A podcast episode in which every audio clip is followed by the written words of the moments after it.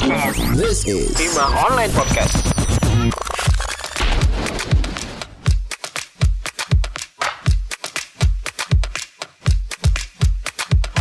Halo teman-teman Himah Berbicara, selamat datang di episode edisi bulan September. Sebelumnya perkenalkan, saya Pran akan memandu ngobrol-ngobrol santai hari ini. Kebetulan sudah ada Pak Eko.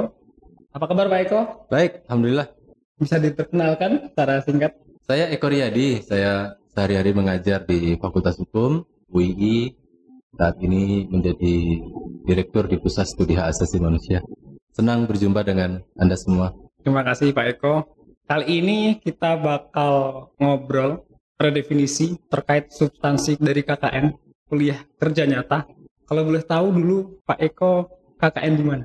Saya KKN di satu desa di daerah Sleman, sendiri, kurang lebih 1 bulan. Tapi saya waktu itu KKN di situ karena memang sejak kira-kira semester 3, memang saya sudah aktif di desa itu. Saya sering diundang oleh komunitas masyarakat di desa itu untuk biasanya urusan sosial keagamaan ya. Ketika KKN, saya memutuskan untuk melanjutkan apa yang dulu sudah pernah saya lakukan di situ. Dan KKN itu menjadi bagian kecil saja dari apa yang saya lakukan di desa itu. Karena sejak semester 3 kurang lebih, sampai 3-4 tahun setelah lulus, saya masih ada aktivitas di situ. Jadi bagi saya waktu itu KKN menjadi bagian kecil, bagian pendek saja dari proses kontribusi sosial keagamaan saya di komunitas masyarakat itu. Jauh sebelum saya KKN memang saya sudah sering diundang oleh masyarakat di daerah situ.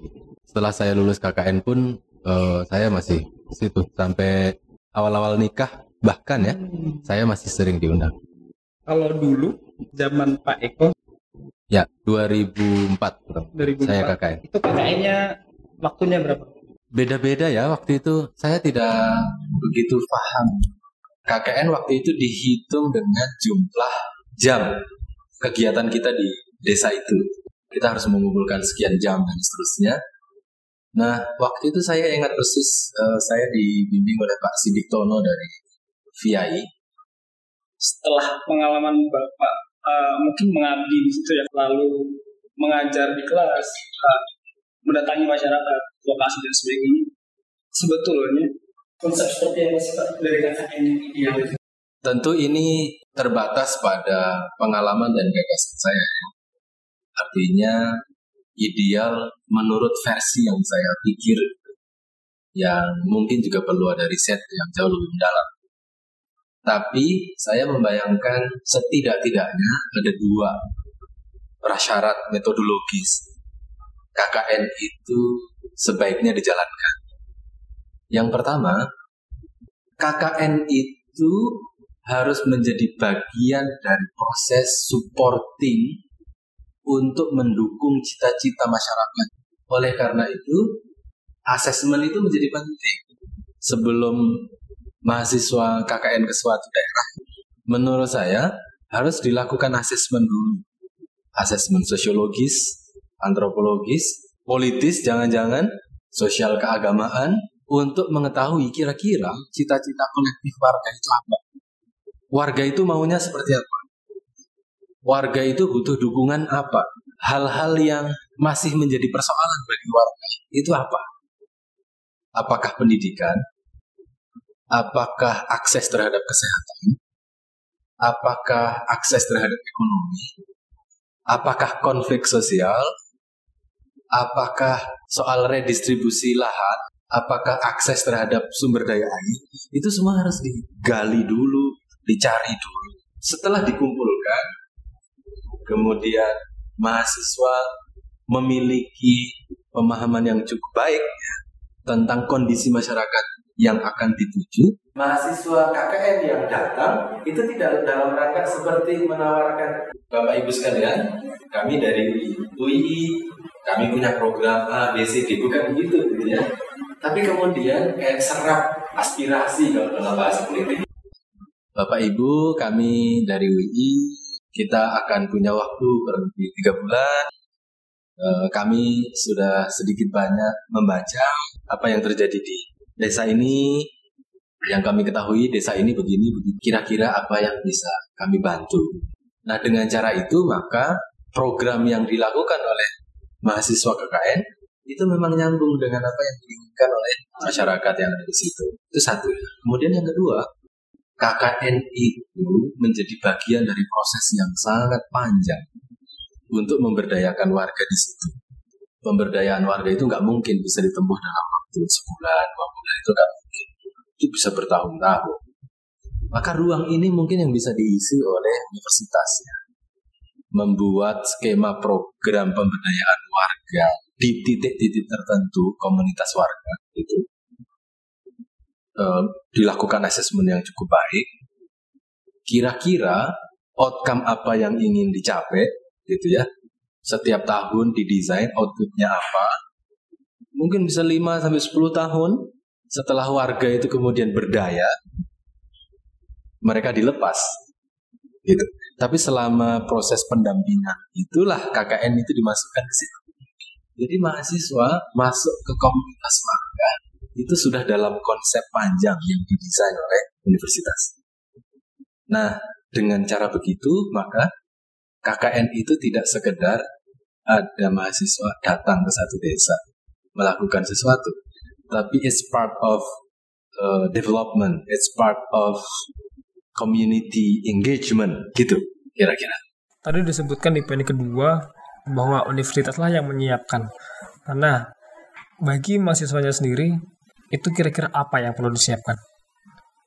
Begini ya, dalam konteks struktur sosial Indonesia, mahasiswa itu masuk kategori kelompok tertentu yang punya privilege ekonomi politik untuk mengakses pendidikan tinggi. Tidak banyak, masih banyak orang yang kesulitan untuk mengakses pendidikan tinggi di negeri ini. Nah, oleh karena itu, mahasiswa karena memiliki privilege ekonomi politik, sosial, maka mahasiswa itu harus menjadi bagian dari perkembangan masyarakat. Nah, kenapa? Karena proses yang kami lakukan di beberapa desa yang tadi saya sebut, itu proses yang sudah panjang dan itu sudah dilakukan oleh senior-senior kami sebelumnya, jauh sebelum, ya. Itu di komunitas Masjid Al-Azhar. Dan itu sampai sekarang masih dilakukan oleh adik-adik di komunitas Al-Azhar itu. Nah, jadi mahasiswa tolong harus keluar dari singgasana kemewahan kos dan kampus dan mungkin warung makan. Kalau dulu sih kami warung makan betul-betul warung makan ya. Sekarang mungkin sudah kafe, sudah kopi ya, sedang menjamur di seputaran kita gitu. Kalau Anda hanya berputar di segitiga bermuda tadi, saya tidak yakin Anda mendapatkan sesuatu yang berharga. Mungkin ini juga jika dibandingkan zamannya Pak Eko dengan zaman sekarang semacam ada tuntutan bahwa mahasiswa itu dikejar-kejar harus lulus cepat, baik secara sistem di universitas maupun sosial masyarakat gitu. Nah, untuk mengantisipasi hal itu atau mungkin untuk dapat keluar dari tuntutan ini kan penuh resiko juga. Alternatif apa tuh yang bisa dilakukan untuk bisa memberdayakan masyarakat tapi di tengah lumuran kita harus lulus cepat? Gitu. Sebenarnya guyonannya ya, lulus cepat itu juga nggak enak. Saya dulu kalau nggak salah lulus itu 3 tahun 8 bulan. Setelah lulus, itu tuntutannya jauh lebih mengerikan. Jadi kalian mahasiswa harus tahu. Lebih enak jadi mahasiswa daripada sudah lulus. Karena kalau sudah lulus, tuntutannya ada jadi lain lagi. Gitu. Tapi itu guyonannya. Tapi poinnya gini, mau lulus cepat atau lambat, itu tidak ada hubungannya dengan kita menjadi asosial. Itu nggak ada hubungannya. Toh mereka yang lulus 3 tahun 8 bulan, itu juga tetap bisa bergaul di aktivisme. Gitu. Bergaul di komunitas yang advokasi isu tertentu, komunitas kesenian, komunitas pecinta lingkungan, komunitas pemberdayaan kelompok-kelompok masyarakat di pinggiran. Mereka bisa. Jadi saya tidak melihat ada hubungan antara lulus cepat atau lambat dengan kecenderungan sosial dari mahasiswa. Yang mungkin cukup dekat adalah kemalasan dengan lambatnya lulus. Nah, itu ada. Kalau itu ada. Karena memang malas itu enak gitu. Bahasa sekarang itu mager gitu. Itu memang enak. Dapat kiriman dari orang tua, mager di Jogja, kongko di Jogja, itu lebih enak. Tapi sebenarnya ya, dengan secepat apapun Anda kuliah, waktu tempuh kuliah, itu Anda masih bisa melakukan banyak hal. Dan hal lain yang perlu saya sampaikan adalah Jogja adalah laboratorium paling lengkap untuk pengen belajar apapun. Bagi Anda yang pengen tahu apa yang saya katakan ini, silahkan wawancara kepada para alumni yang sudah pulang dari Jogja.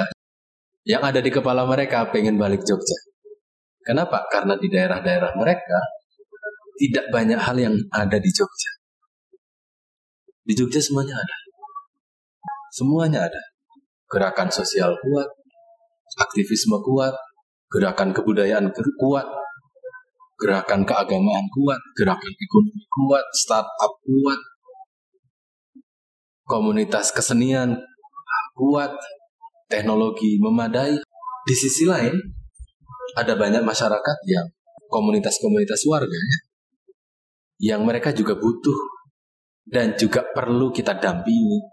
Mereka yang ada di pinggir sungai, mereka yang ada di pinggiran gunung, pegunungan, di pinggir pantai.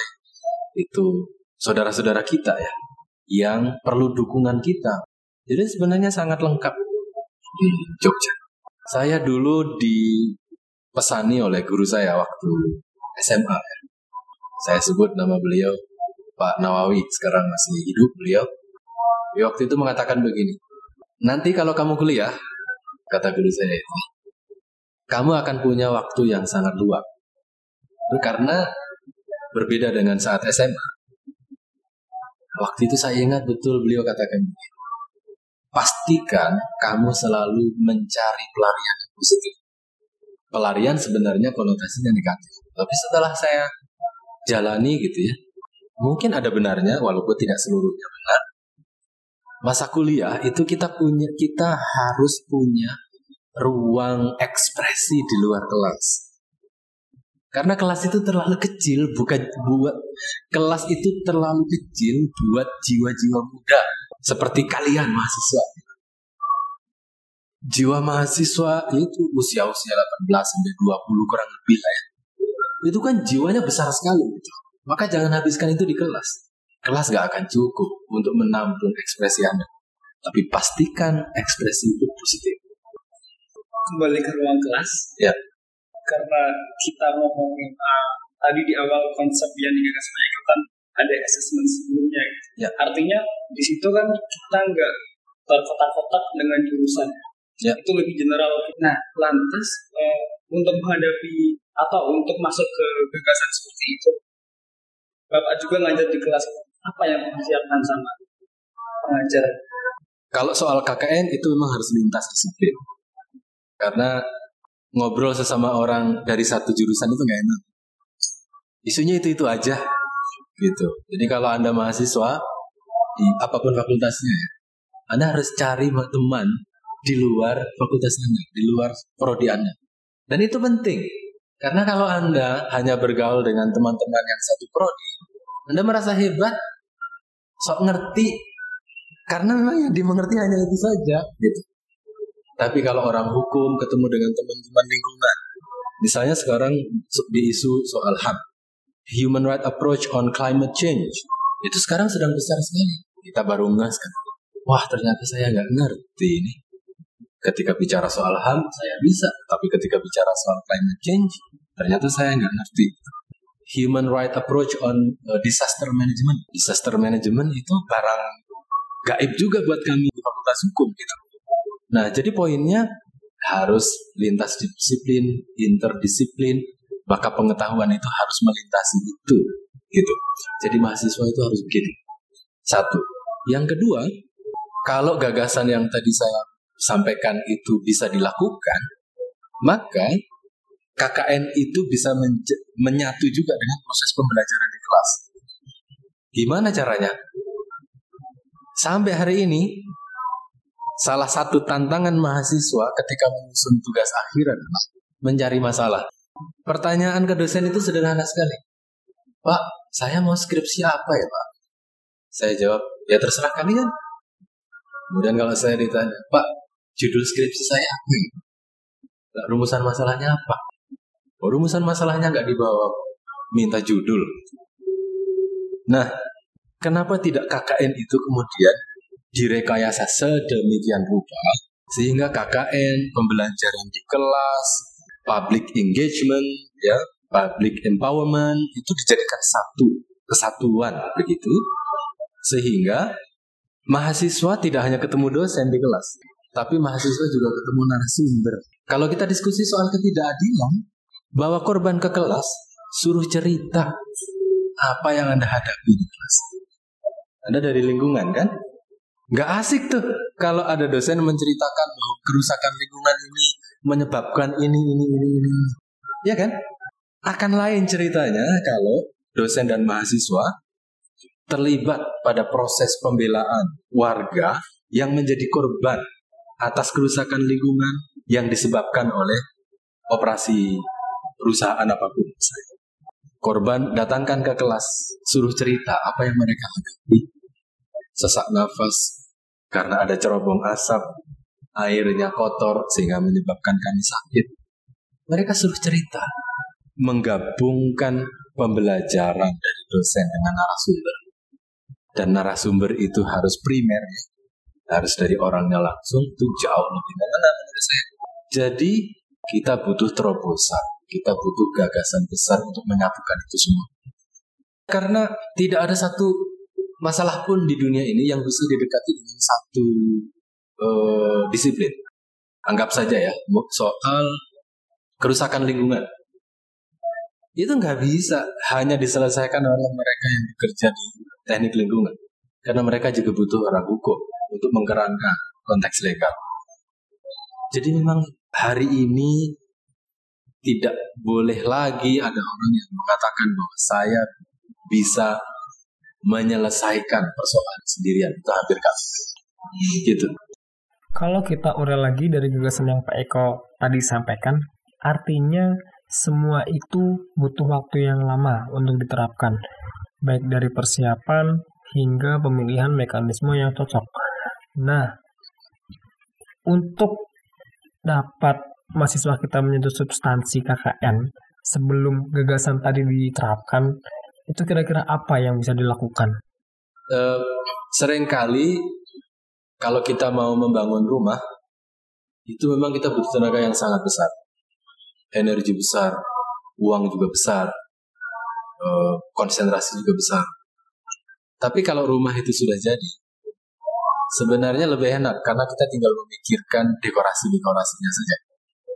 Kalau dekorasinya kita bosan, kita ganti dekorasi yang baru gitu. Sama juga dengan KKN ini. Kalau desain besar ini kita lakukan, mungkin kita memang butuh usaha yang serius di awal. Energinya besar, usahanya serius, desainnya harus kuat, komprehensif gitu. Tapi kalau sudah jalan, ini jauh lebih mudah karena sistemnya akan terbangun di situ. Gitu.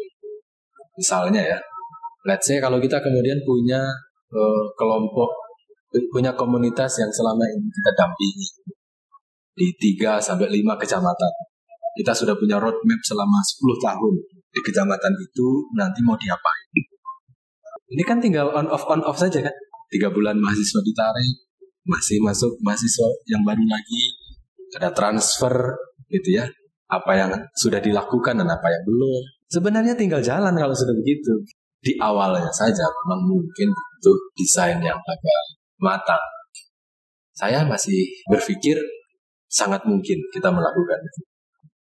Dengan tentu butuh pendekatan dan waktu yang lama itu.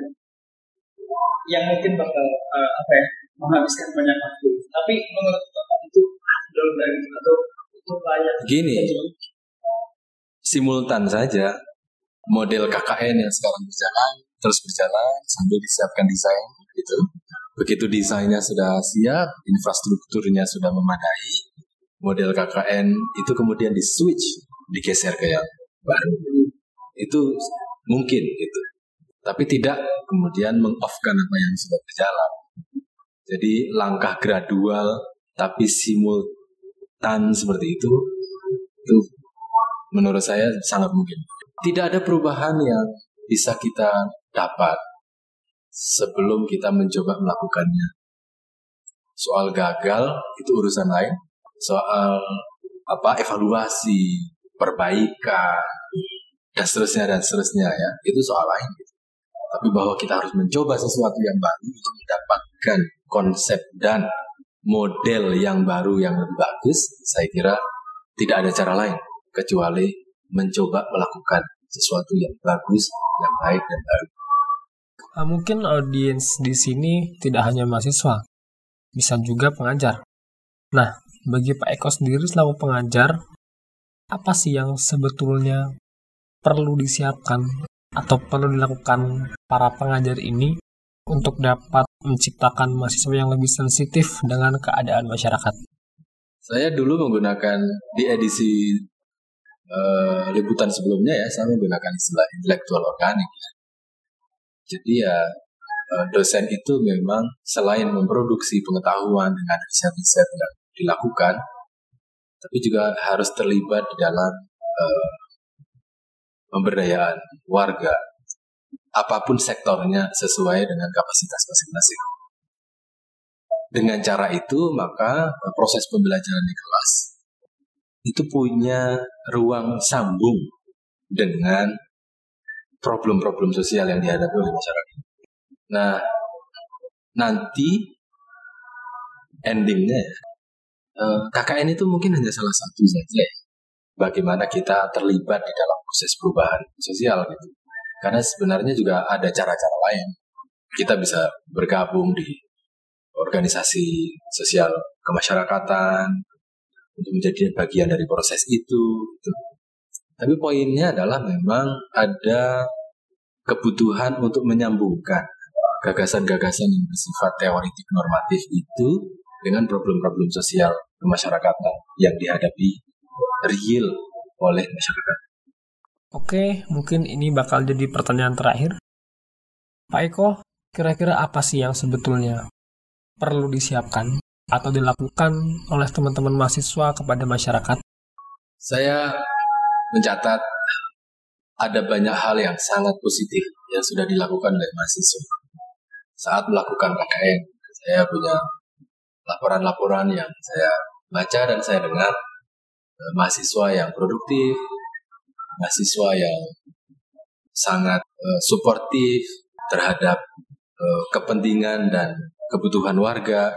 Tapi di luar itu saya juga ada catatan soal, mungkin saya menggunakan bahasa gini ya.